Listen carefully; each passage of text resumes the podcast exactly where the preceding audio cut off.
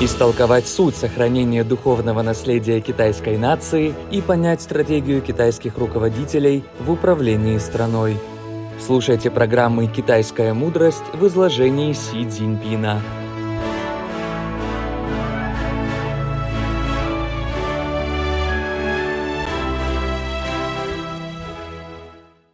Третья серия.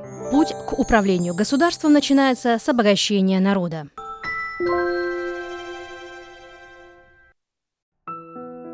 Путь к управлению государством начинается с обогащения народа. Это классическая китайская мудрость.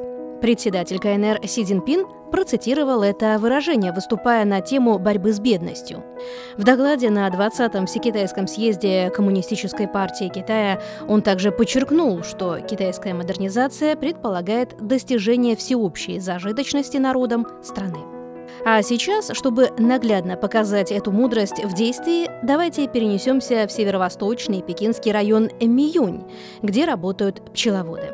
Здесь создана крупнейшая в Пекине база по производству меда. А вообще история пчеловодства в Миюне насчитывает более 300 лет.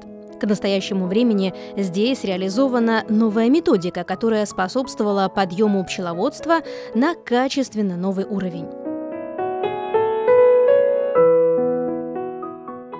Молодой пчеловод Лю Цзинь Лян первым в Китае успешно занялся сооружением многоярусного искусственного улья для пчел. Что же это за технология? И как она повысила доходы пчеловодов? Пусть об этом расскажет сам пчеловод. Итак, ознакомьтесь. Миюньский пчеловод Лю Цзинь Лян. 这个蜂场大概有两百多箱。现在咱们多箱体是 на этой пасеке более 200 ульев.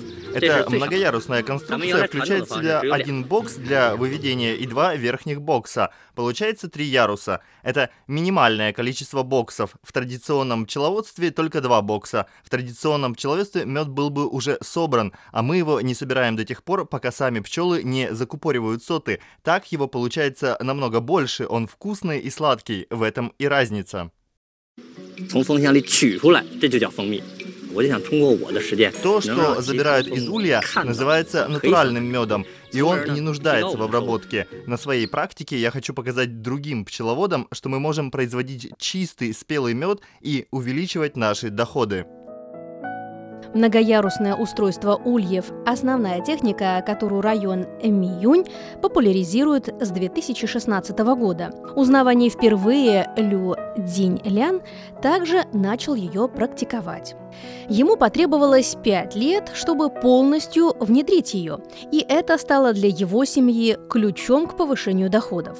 Тем не менее, в процессе ее популяризации местные пчеловоды сначала были настроены весьма скептически. Вот что они рассказывают. Многие местные пчеловоды были не уверены в эффективности технологии многоярусных ульев. Я считаю, что эта техника противоречит законам природы. Но в этом году я решил попробовать ее. Теперь у меня много новых открытий. За 7 лет около 30% пчеловодов в Миюне внедрили технологию многоярусного устройства ульев. Сейчас именно эта технология набирает популярность во всем Китае. Лю Цзинь Лян говорит. 通过我一个人可以带动身边的一些人，又可以通过他们再带动 На основе собственного опыта я объединяю людей, а они, в свою очередь, объединяют других. Таким образом, мы можем достичь всеобщего процветания. Специалист по пчеловодству Ло Тихуа так прокомментировал работу Лю Цзинляна. 政府是为了让我们这个农民能够富起来。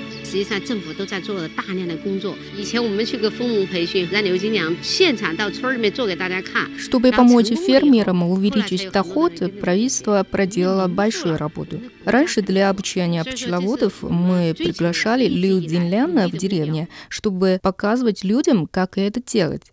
Когда мы добились успеха, многие последовали нашему примеру. Только когда люди станут богатыми, наша страна сможет достичь процветания. Это цели, к которой мы стремимся.